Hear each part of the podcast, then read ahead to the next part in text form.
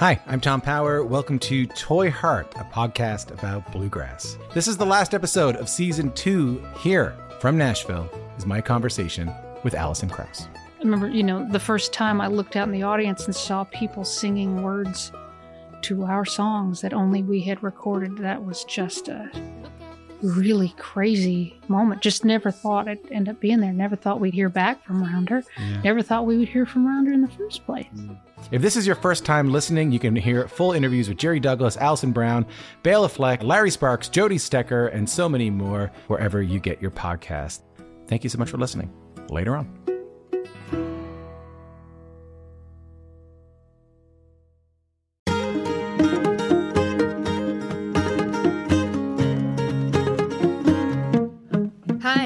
Welcome to Basic Folk, where we have honest conversations with folk musicians. It's me, Cindy, the host. Hi.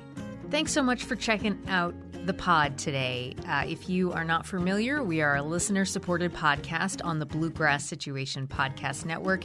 You can support us by making a contribution at basicfolk.com. You can also sign up for our newsletter and follow us on social media at Basic Folk Pod. Okay, hope you are ready for this. Tatiana Hargreaves is who we are talking to today. When she was younger, Tatiana was a shit hot fiddle player, recording her debut album at age 14, a first prize winner at the prestigious Clifftop Appalachian String Band Festival Fiddle Contest that same year, and gaining all sorts of accolades before even graduating high school. After some thought, she went after a degree in ethnomusicology and performance at Hampshire College in Amherst, Mass., where she continued to play fiddle like a maniac. Her time in college allowed her to reconnect with her friend, the equally impressive banjo player Allison DeGroot. She reflects on one summer where she and Allison kept finding each other and jamming at various events and festivals. They decided to record their debut album and tour, and the duo are back again with the new record Hurricane Clarice, using traditional string band music as a way to interpret our uncertain times. Our conversation leads into topics like the negative impact of music as competition. Tati has spoken before of her experience competing on the Texas fiddle circuit that's pretty popular on the West Coast. After college, she moved to Durham to be closer and work with old time legend Alice Gerrard. Since 2017, she's been soaking up Alice's influence and knowledge through being her fiddle player and digitizing her old photos. I am fascinated by this person and her work. We're going to check out a song from Allison DeGroot and Tatiana Hargreaves' new record, Hurricane Clarice, and then we'll get to our conversation with Tatiana Hargreaves on Basic Folk. Here's the song The Banks of the Miramichi.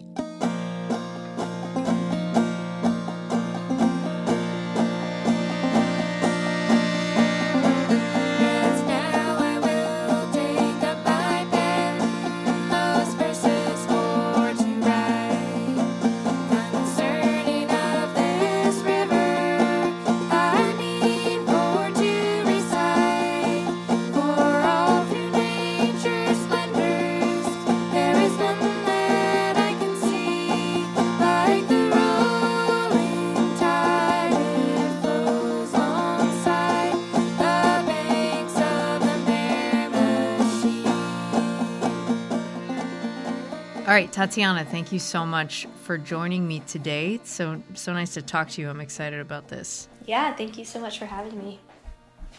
Oh man, I have such um, detailed questions. Uh, um, like sometimes I get like, I feel like I like get like way too up inside my head, and my questions are like half a page long. So we'll see how this goes. Stop me if I'm going overboard. Okay, I love it. I love it.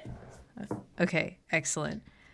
You grew up in Corvallis, Oregon, which is about 90 minutes south of Portland, with your parents, your older brother Alex, who also plays fiddle. Your mom, I found, taught uh, violin using the Suzuki method, which you and Alex learned from that particular method, which, if people don't know, it's very based in like learning by ear. Andrew Bird learned with the Suzuki method. I don't know if he's the most famous, but he's the most famous in my brain. Um, so you and Alex are like very accomplished players in your musical circle, like amazingly so. Um, which makes me want to know about like your family musical history. Like, can you talk about what your family's like ancestral relationship to playing is like and maybe how you've adopted and also how you've deviated from their approach? Yeah, that's a great question. Um, my mom's family is very musical. There's not really a history of playing music in her family, but very like music appreciators. Um, always listening to like jazz and classical records um, when she was growing up. And then my mom was like a total hippie and got really into like English folk music. And so she was really into kind of the more folky side of things. And then my dad. Like, like a Fairport Convention Yes. pentangle type of stuff. She's Yeah. obsessed. Yeah, she tells the story of listening to a Pentangle record, like borrowing it from a college roommate and like playing it so much that when she went to return the Pentangle record to him, he like threw it across the room. He's like, "No, you ruined it for me" because she just listened to it like 24/7. Oh, and he could hear it. yeah. Yeah. So- I've done that. Yeah. so very musical um, on that side of the family, and as on my dad's side, he plays guitar and dobro, and he got really into bluegrass music when he was kind of coming out of college. And his side of the family is also really musical. My grandfather plays trumpet. There's like cool old family photos from like Midwest kind of like brass bands and kind of that kind of music history. Um, so yeah, I think that the family's connection to music is strong. It's not necessarily fiddle music, but um, it was always music was always a really big part of growing up. And because my dad was really into bluegrass and my mom was really into folk and um, also classical music, I think the violin fiddle was a good place for my brother and I to start. And I was born in Chico, California, and my brother started taking lessons there, and there was a Texas style fiddle teacher. So that was kind of how that whole fiddle music thing got started. And then when I started taking lessons, I did Suzuki, but also did Texas style, like contest hmm. fiddling. And that's like, there's a very big, like, Texas style contest fiddling community in the Pacific Northwest. So that was like a big part of my upbringing was playing fiddle contests and then there was also like local bluegrass jams and stuff like that. I listened to your episode of Cameron DeWitt's Get Up in the Cool, you were talking about, and you were mentioning that there's this like huge thing on the West Coast with Texas fiddle. And I think Margaret Glaspy also is from Yep. California, and she played Texas fiddle. And now you have solved the mystery for me. So thank you, Tatiana. Yeah, I grew up playing at fiddle contests with Margaret. That's so cool. We were talking about Cameron's podcast. Cameron DeWitt is a really great banjo player in the Baltimore area who has this podcast called Get Up in the Cool. And Tatiana was, you were on it, and you guys had a really, it's a really good episode. You're talking about competing in Texas fiddle contests as a kid and how they have like impacted you kind of like negatively and held you back. Um, so I want to hear more about like your realization of that and how you've like worked to combat the idea of like needing to be a certain person or a certain type of player and how that freedom has made you like a different performer and maybe a different person like is it easier to play with people now that you have that information about yourself hmm. Yeah, it's kind of an interesting thing because on the one hand, I think playing like I loved the community around like going to the contests and seeing all my friends and like the whole preparing your repertoire to play in the contest. I think like taught me more about playing my instrument than a lot of other things. Like as I'm teaching music now, I'm realizing, oh, like the preparation that I put into preparing for these contests, like that taught me so many things about music that I take for granted now. So in some ways there's like that side of it where it's like, oh, I actually like learned a lot musically from those experiences.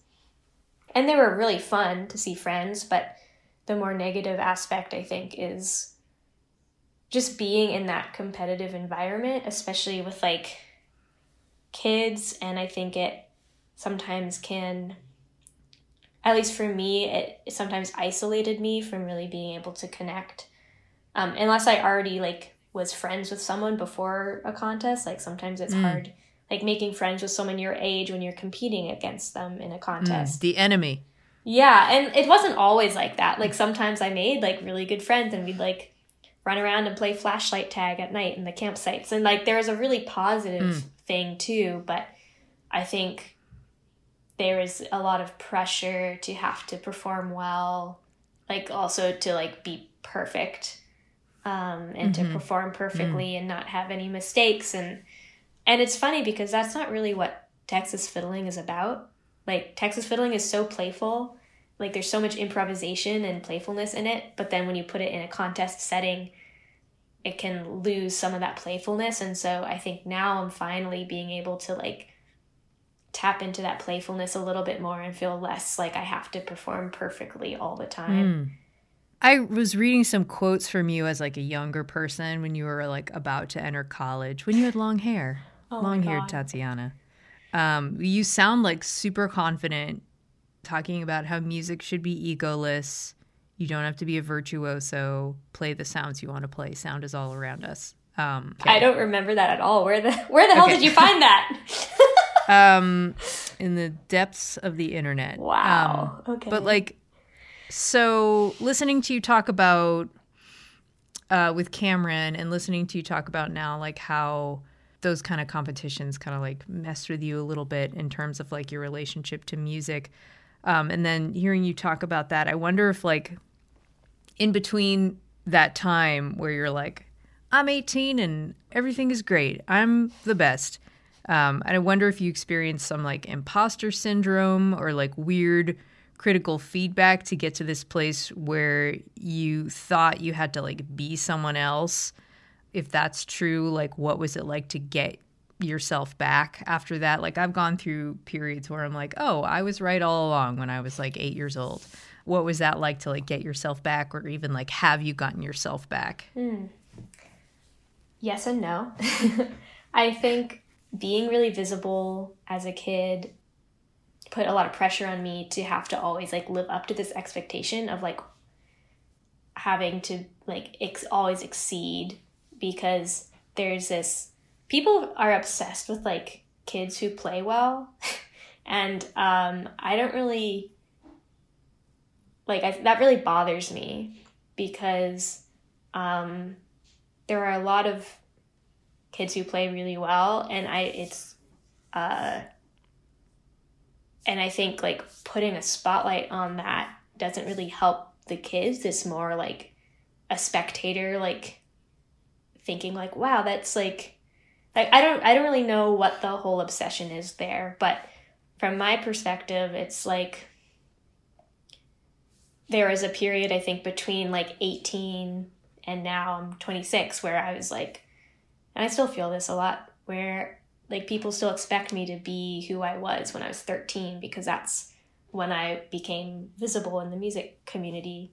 Um and I'm not I mean I'm still me but I've developed a lot I've grown up um, I'm still growing and um my my music has changed I've grown musically and sometimes it's frustrating when I feel like people still see me as the 13 year old girl on that first album I made.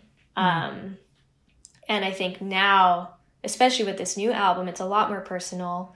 It has more original music on it, and it's a collaborative project where it feels like we're really making something that is like unique to us and like it still feels very grounded in tradition, but it doesn't feel like I'm making something because it's what I think I should be making, which um, I think it's been a long time. It's been hard to get here because there's so much like trying to live up to these expectations that people have of me from when I was like 13. Mm, Um, mhm. And when you're a 13 year old and you're playing fiddle and like you're really visible, it's like seen as this thing that's special, even though like a lot of kids play music. Um, but when you're visible, like hyper visible, it's like seen as something that's special. And then when you grow up and it's like you're just another one of the kids playing music. Like it's like you, but you still have to sometimes I feel like I still have to like make myself seem a certain way. Well, something that you and Allison, uh, and I feel like this kind of um, relates in terms of like seeking out like a different type of musical identity. Something that you and Allison were talking about on your first record together about like learning old tunes from like old recordings and sometimes there'd be like this imperfection or some kind of like dissonance that seems like it could have been done on purpose uh, or it could have been an accident but you and allison don't try to like work over these blemishes. You like kind of try to lean in and expand on them which i think is like such a good exercise on fighting perfectionism. So like how does that impact your musicality and how do you see it like impacting your life outside of music? It definitely changes it's changed a lot i think even from our last album but i'm just starting to like give less of a fuck. And like i think that's the main thing. But um like with this album like the way we recorded it was we had like a set of music like we would have if we were performing a show. Um, and we played there were two sets and we would play through the set without stopping besides just like tuning which is different. In the past i've always like you play one song you listen back and you're like eh like i think we could do it better. And then you do it again you could have like you know seven takes of the same thing and you keep listening back and you're like constantly thinking about okay like what could i do better this time? It's like very heady. Our producer phil cook suggested that we don't do that this time because he we said that we wanted to capture that kind of spontaneous energy. Um, and so in the studio this time, yeah, it felt like this like departure from that that kind of perfectionist attitude because we were just playing mm. for fun. And we hadn't seen each other for 2 years and we just got together like a week before the studio and just kind of like got used to playing together again. And then in the studio, it's just fun. And I think that's something that perfectionism prevents you from having fun because you're always worried about the final product. And so you're not enjoying the process as much. Hmm. Um, so that feels like an exciting thing for us is like being able to just enjoy playing with each other and not be so concerned about having a perfect product and more trying to like capture the process.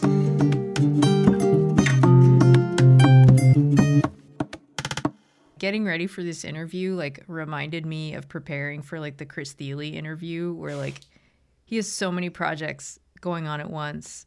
And it, and also Tatiana, I feel like you and I speak like a different language. Like listening to you and Cameron talk on Get Up in the Cool and I'm thinking of like if you and Brad Kolodner got in the same room and started talking, I would be like are you speaking English? I do not know. Like just because like I feel like I live in more of like the like singer songwriter AAA type of world. So like that to me seems like wild that you have like on your website you have like a half a dozen projects and then you like click another link and there's like a half a dozen more projects going on. I don't know if it's like a it's just like a thing that people do like if you and Allison just like constantly have you know, Ethan Jodziewicz constantly has like 20 projects going on at once. But can you talk about that a little bit? Like, where did the motivation comes from to do so many projects with so many different kinds of peers? Hmm.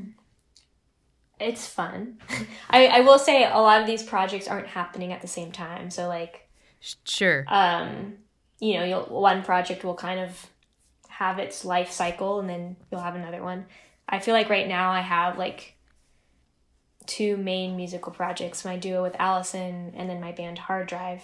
And those are kind of like my two priorities. And then I'm also like. Which I should say, I could spend an entire afternoon thinking about how great of a name hard your of hard drive is for your band. So good.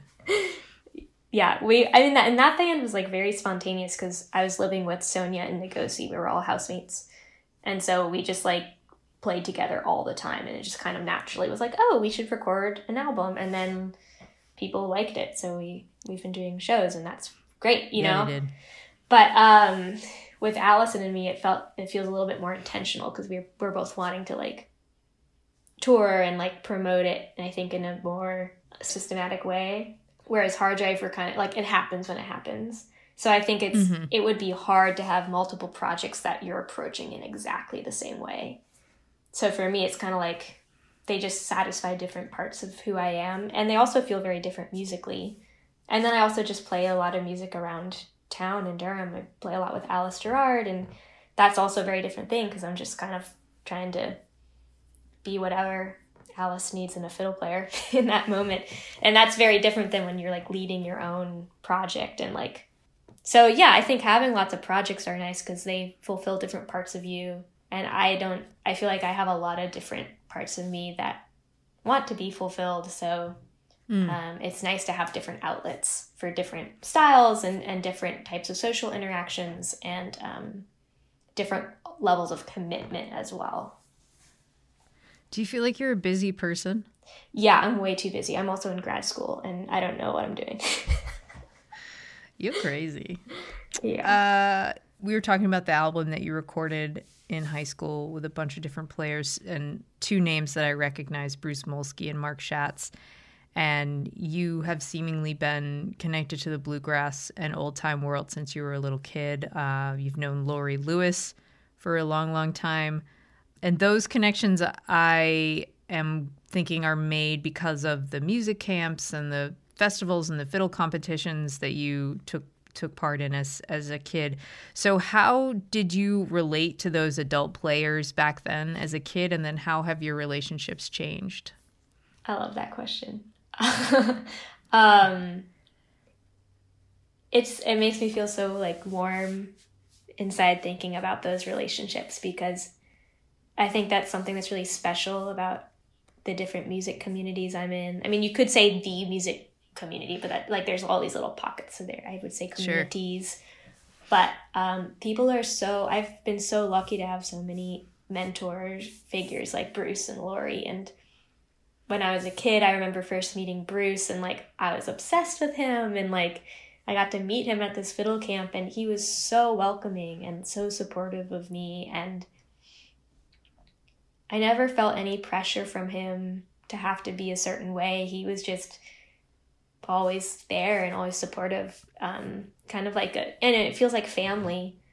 My relationship with Bruce now is like we can talk about our frustrations about the music industry and and trying to figure out how to play a music that isn't that doesn't feel like it's supposed to be commercial to like have to commercialize it and like I don't know, it's nice having those kind of more serious conversations um, with mentor figures um, because mm-hmm. in the beginning it was more like just like really like positive support um, and now I feel like I can really talk to them and get kind of deeper level advice and with Laurie too and during COVID I feel like those are the people that I kept in touch with the most like I talked to Laurie a lot on the phone, and Bruce. I we wrote letters to each other. We both love fountain pens, and we would write letters. And it was just kind of interesting to notice like the people who I communicated with the most during the pandemic were like kind of going back to like who were the most like kind of close family type of connections mm. from way back. yeah, yeah. Um, you studied ethnomusicology and performance at Hampshire College in Amherst. So how and and you still study and learn about the history of the music that you perform and the songs that you record. How does studying and knowing the history of the music you're playing change your connection with the songs and with your instrument? Yeah, I that's always really important to me. I do think since then, I've become more um, aware of like non academic ways of knowing about histories. I think studying ethnomusicology, it's very, it can be very othering. I mean, it's an academic discipline and they had a lot of changes within the discipline, but I think now I'm feeling, or I, I'm curious about these, you know, other ways of, of learning histories that are outside of academia. Um, a lot of times you have to go through that kind of academic lens to access these histories. Like if they're in an archive and you're reading like folklorist transcripts or whatever, like it's often through that lens. But I think it's it's more important a lot of times to be more in tune with more kind of community histories and oral histories that aren't necessarily documented in those settings. Um, right. And I'm in grad school for library science right now, and I'm working in the Southern Folklife collection, and just like I'm learning a lot from like working in an archive and, and really seeing what goes on behind the scenes and also learning more about like community archiving efforts and like really the the problematic history of archives in general and like having that in conjunction with knowing like the history of like folklore and ethnomusicology is kind of like oh like it's not really the best approach all the time. Yeah can you speak to how it's problematic yeah um and this is stuff that i'm i'm learning more about now that i'm in school but just i mean it, it's like yeah archives are attached to large institutions and and there's a lot of power in like who chooses what to go in the archive what not to go in the archive and also like it's kind of this trickle down because then a lot of times like the archive will be holding material documented by a folklorist. So that folklorist is choosing who they're documenting and who they're ignoring. And so then by the time what actually gets into that archive it's very limited. And sometimes it you can find incredible stuff and you can like pull out these voices that you didn't know were there. And that's awesome. And i mean i think great example of that are like the stuff on the altamont black string band music compilation with frazier and patterson and Gribble-Lusk york. Those are archival recordings that are so amazing that we have those. Um, and so a lot of the work with like finding recordings of black string band musicians and also women musicians like we have to look into archives for all this stuff and it's so important that we have that.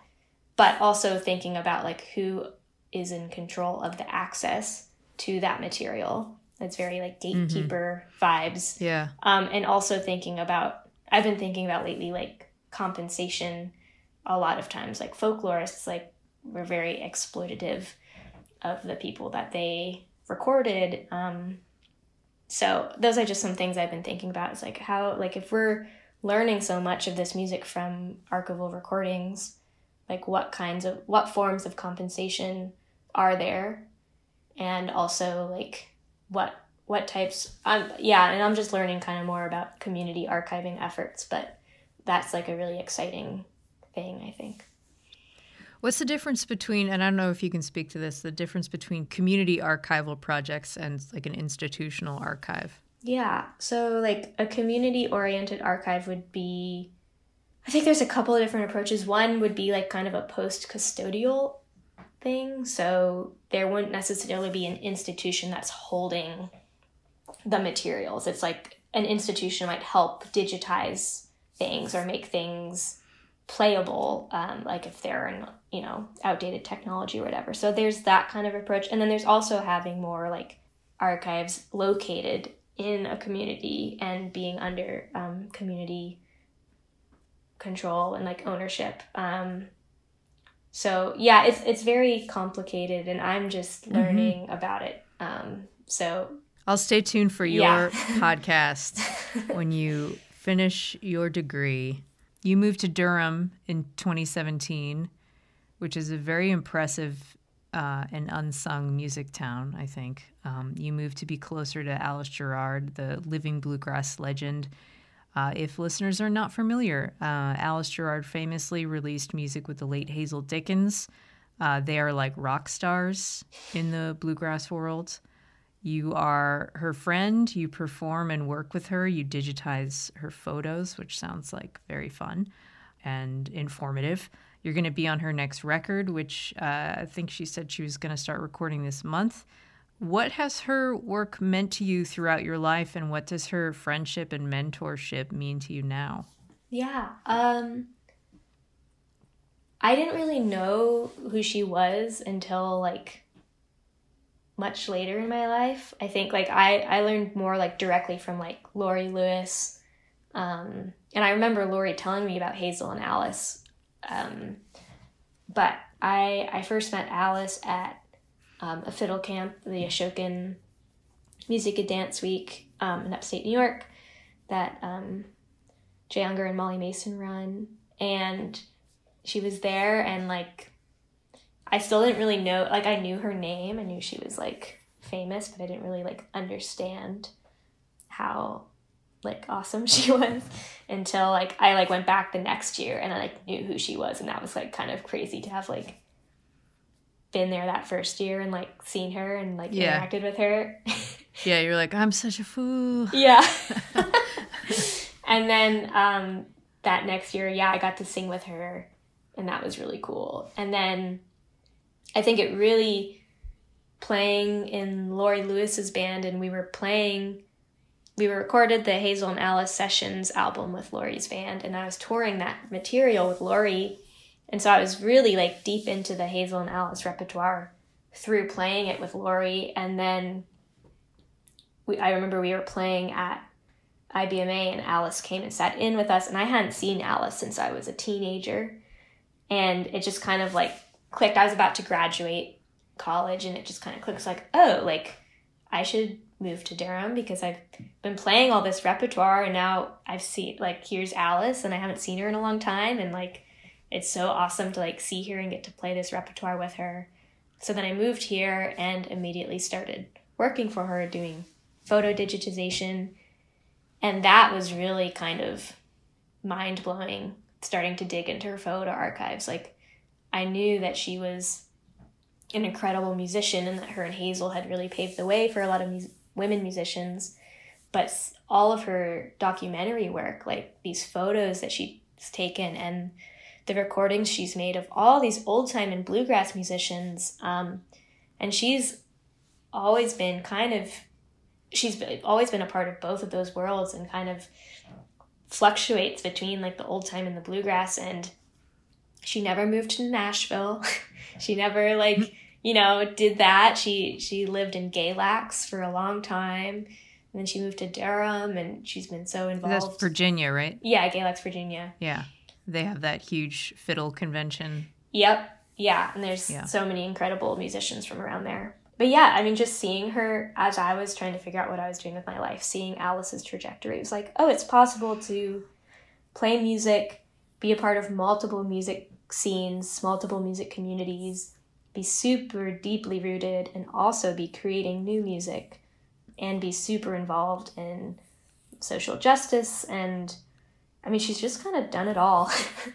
um that was I think really a pivotal moment was like sitting in her attic like digitizing photos for her and like seeing all these things that she's done and like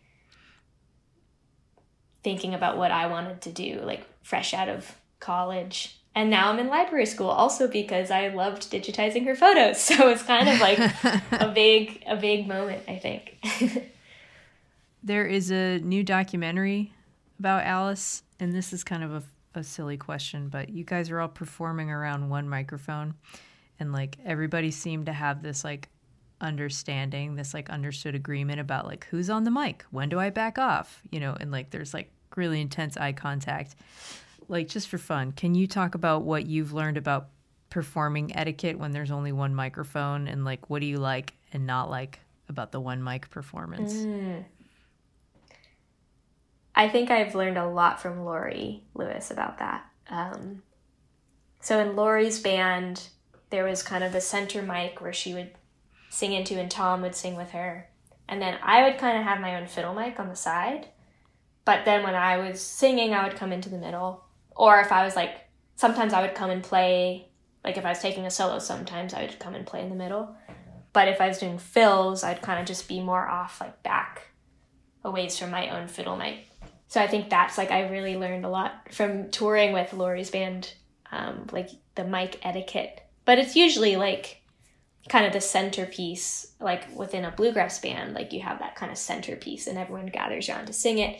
Because it really, the harmonies, when they are sung in that close proximity, they sound so much more blended than when you're all on your separate mics. I think it sounds different.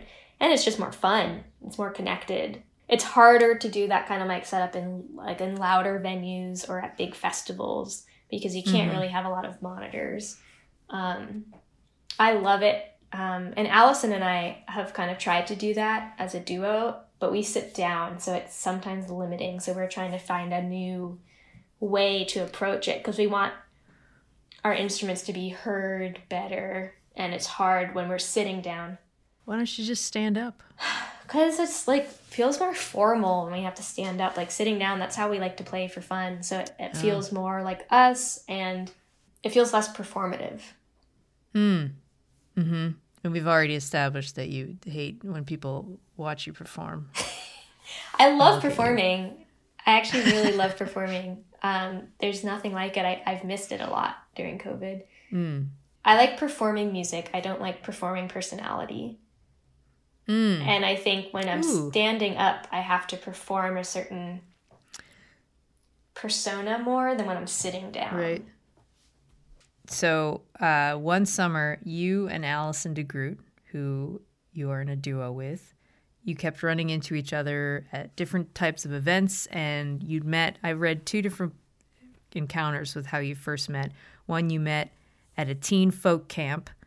That's false. I don't know where that came from. Okay, the is the true story you met at a festival in Victoria, British Columbia. That's closer to the truth. We met. It was. um, yeah, we met. I was on tour with Bruce Molsky and my brother. It was like we my album had just come out that Bruce had produced. I was like thirteen or whatever. It was when Bruce almost got arrested at the border for taking my brother and I across the border. Whoa! You didn't have a permission slip. Well, we did, but apparently they called my parents and my mom did pick up the phone.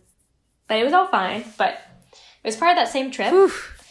And Allison came out to our show in Victoria. So I met her there at that show. And then we met again at Clifftop several years later, and I remembered her. And then when I was in school in Massachusetts, and she was also in school in Boston, and so we would see each other kind of around that Massachusetts scene.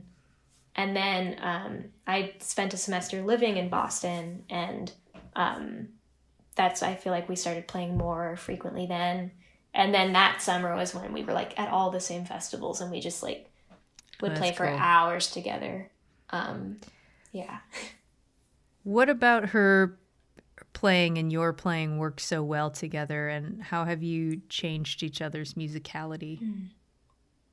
I think we have a very similar way of listening and responding to each other's playing. So it, it works really well because we'll respond to what we're hearing in a similar way. I think we have a lot of similar musical influences within old time music and outside of old time music. So I think that also impacts how we listen and respond to each other's playing. Yeah, I feel like with Allison, I always just, I love seeing what happens when like a lot of times like when you're playing fiddle in an old time session you're kind of just playing the whole time you know you're just playing the melody you're really you know just doing it. Um, and it's really fun with allison to kind of like feel more flexible like i can kind of lay out or like be a little bit more minimal. And i love seeing what allison does with that. Um, and then also like the repertoire that she brings to the duo is really challenging um, to have to learn like for example like a solo banjo tune to have to learn that on fiddle is like it's hard us fiddle players we're used to everyone learning the fiddle tunes we're not used to having to learn the banjo tunes The new album, Hurricane Clarice, you're using traditional string band music as a way to interpret our uncertain times. Why do you think like this style of music works to help ground you and help like interpret this uncertain times? I think because it's partly well one thing is because it's what i've grown up with. So it's it's like most of my life kind of revolves around this music. So of course it would be the way that i interpret what's going on in the world. But i think if you were to take it out of that context i do think it is a very like historically rooted music. And a lot of the songs refer to historical events or like the banks of the miramichi the song that we sing like that is very that's grounded to a place and a time there's a lot to be learned from that and also within our music communities, there's so many different generations that we interact with. I think there's a lot that you can learn from being in those environments. And there's mm. a lot that you can also see of ways that you don't want to be with any sort of community. I think you see that. You, you see ways that you want to be and ways that you don't want to be. And then also within, like, looking to history to inform us of what to do. Like, there's always examples of what we want to do and examples of what we want to not do and want to fight against. And I think playing this kind of music gives you all of that. Phil Cook, who produced the album, told you and Allison he was getting grandmother energy from one of the instrumental tunes, which is funny. But what do you think he meant by that? I think he was um, thinking about his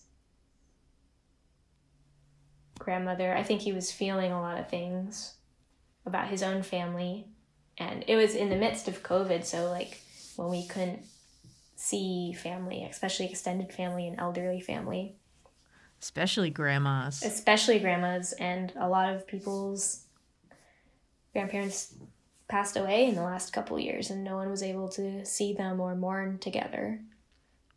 That comment led to like a deeper conversation and you actually ended up including recordings of your grandmother's voices on the album so your grandmother sylvia and your grandmother jean and allison's late grandmother shirley are on the song ostrich with pearls so what was that process like for you to get recordings of your grandmothers and how did it make you feel closer to your family history that was really special. I found out that I have about two hour long interviews with my mom's mom and both of her grandmas that my aunt had made. Um, so I started wow. listening to those recordings.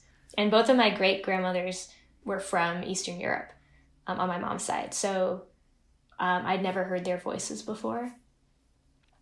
Um, wow. And I was named after my great grandmother, Tilly. So that was really special as a part of like looking for recordings of my grandma. I found recordings of my great grandmothers as well. Um, and then on my dad's side, overachiever, coming for a full circle. yeah. Um, and then, yeah, with both Allison and me, like there weren't any recordings of my grandma Jean, and so I asked my uncle to like ask her some questions and record her. And she has pretty bad dementia right now, so mm. and I haven't gotten to seeing her in a while. And like I'll talk on the phone with my grandpa sometimes, but usually she doesn't talk on the phone. She also is really hard of hearing. So it was kind of a nice way to get to connect with family and to hear her voice in a way that I hadn't heard in a while. And on I had it's about a 25 minute recording of my uncle like trying to ask her questions and there's a lot of silence on the recording and sometimes she'll mm. kind of get going with a story but we chose a, a segment where she talks about her favorite bird being a cardinal which i i associate her with birds because um, that side of my family is really into bird watching so we'd always go and visit you know them and, and look out and go bird watching and so that just felt like a very like Grandma Hargreaves thing to say. oh. I want to hear more about like the generational communication like in your family like generally. So I just got this thing from my mom where she answered a question about her life every week for a year and then like the company turns it into a book. And it seems like, you know, just based on like what she wrote in her stories like the generations like before my mom's, my mom is a baby boomer, they did not like talking about the past. Like it didn't seem like there was open communication. Um, but it seems like people in like my mom's generation, your grandparents' generation, kind of want to change that. So what's what's it like in your family? Yeah, that's interesting. So my uh, my dad's side, my grandpa is really into genealogy and he actually has written a memoir. Um, he hasn't published it, but about his life, and so like I've read bits and pieces of that. Um, and pretty like wild, a, huh? I know, yeah, and that's it's he's you know he's very like he talks about it, but it's in a very kind of like genealogical like dates and names, and I never really like connected much with that style mm-hmm. of like storytelling and just recently he he was working on like a fictionalized version of my grandma's like ancestors like coming to America from Ireland and I loved the fictionalized version that felt a lot more accessible to me. Um, oh. So that's kind of cool that he's like he does that in writing, and I feel like I I can connect more with that than like talking to him sometimes. And like my dad doesn't really necessarily know all that detail. That's all like my grandparents, and my mom also doesn't really know a lot of those details. But my aunt is like really engaged with family history stuff, and my grandparents on that side are dead. They didn't talk much about that to me, but there are these like interviews that my aunt did with um, my grandma and great grandmothers. So I'm glad it's documented. Well, and my grandpa and my mom's side, he he also wrote a memoir. um, so I've read parts of that as well. So I, it's very like I feel lucky to have a lot of it like documented. But again, it's often like both of my grandfathers wrote memoirs and not my grandmother's. Um, yeah, interesting.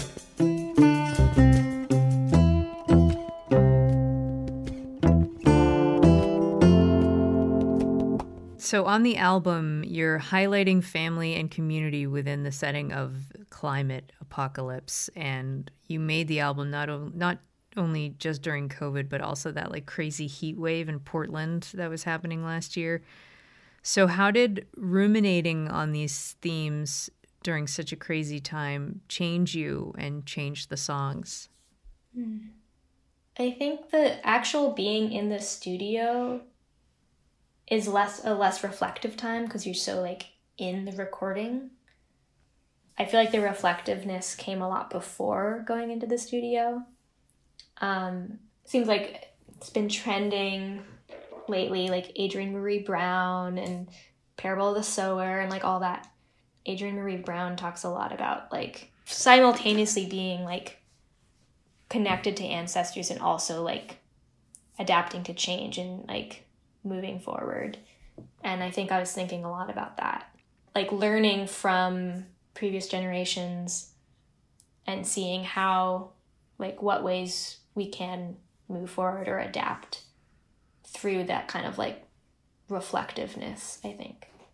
Uh, in your new promo pics with Allison, it seems like I could be wrong, but you're like playing with your gender a little bit in your promo pics, especially with your amazing purple suit, which people might not be able to tell it's purple because the promo pics are in black and white. But tell me about that suit and also like what is your relationship to gender like these days and how has it evolved for you? Hmm. Well, I'll start with the suit because that's easier to answer.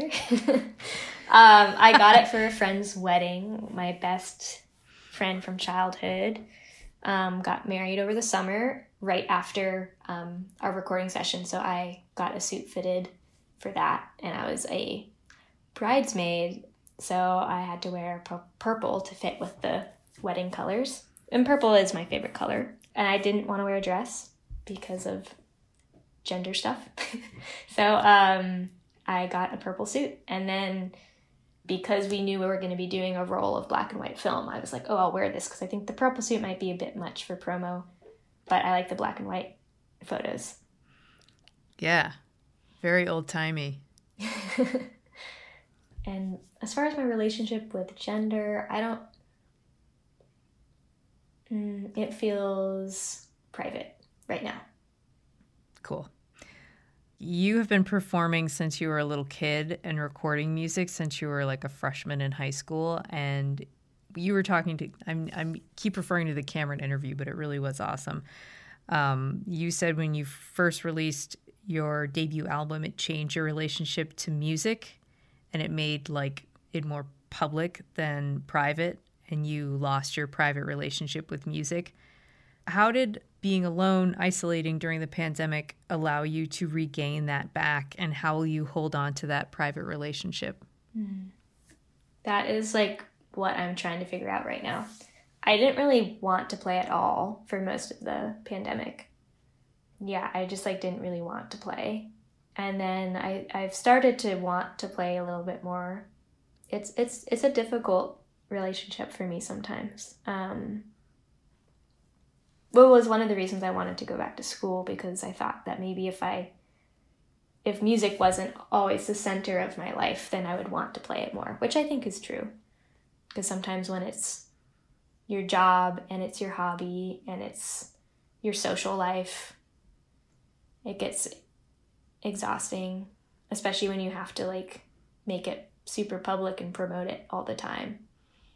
Um, mm-hmm. So I was starting to have a lot of negative associations with it. Recording with Allison felt really positive, which was great. I'm curious to see what touring is like um, as we tour this album to see if if it feels feels like a positive experience. I think it will be because I love performing with Allison. Like, because when we're on stage, we're just playing and it's so fun, and I love getting that energy from the audience. I love that stuff. I love playing, and I like getting to like see friends in different places. Like all that stuff, I love. It's just the the business side of things just kind of sucks the joy out of it, and having to like having to like build a narrative around what I do is exhausting. Yeah. And you kind of have to do that. Yeah. Um I get that. Yeah. Um before I let you go, will you do the lightning round? Sure. It's going to be fun. so what does can you explain to me what that involves? Yes, these are fun, lighthearted questions that you will enjoy. Here we go. What was the first song you learned on the guitar? Um, it was a song I wrote. Untitled. Untitled, great. Uh, Untitled 01. uh, what is your karaoke song? Like a Virgin. Hmm. Uh, dogs or cats or something else? Um, I was pet sitting some rats over the pandemic and I really, really loved them. They're like little tiny dogs. I know. I love dogs, but I might be a rat person. Hmm. Um, who was your first celebrity crush? Mm, I'd have to be between Aragorn, well, Viggo Mortensen as Aragorn, and uh, Claire Danes as Angela Chase in My So-Called Life. Hmm. Both cannot argue with either of those. First album you bought with your own money. Oh my god, that's so long ago. It was probably like Natalie MacMaster or some like Celtic Fiddle album. Maybe Hanneke Cassel. Oh, I hope it's Hanneke. I hear that you like to read books. Uh, what is the last book you read? I just finished Song of Solomon by Toni Morrison. Nice. Let's do one more. Okay, okay. flying or invisibility? Invisibility. Perfect. All right. well, thanks, Tatiana. This is great to talk to you. I really appreciate you spending so much time and putting up with me. Well, thank yeah, it's really fun talking. Um, I appreciate the questions. It was caught me caught me off guard sometimes. It was good. This week's episode of Basic Folk was produced by me, Cindy. Our music composed by Alex Stanton. You can find Basic Folk wherever you get podcasts. You can search on the SiriusXM app for Basic Folk. You can find us on the Bluegrass Situation Podcast Network or at our website, basicfolk.com. Thanks for listening. Bye.